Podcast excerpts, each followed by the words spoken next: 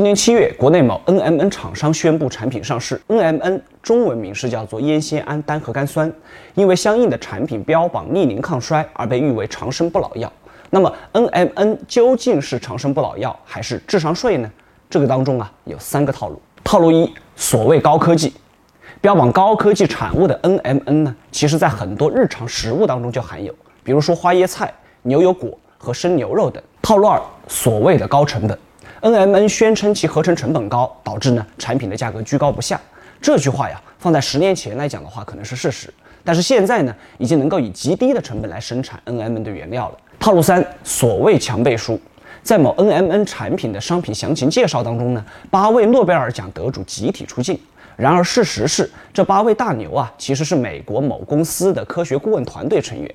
该公司呢，虽然也研究抗衰产品，但是啊，与 NMN 没有任何关系。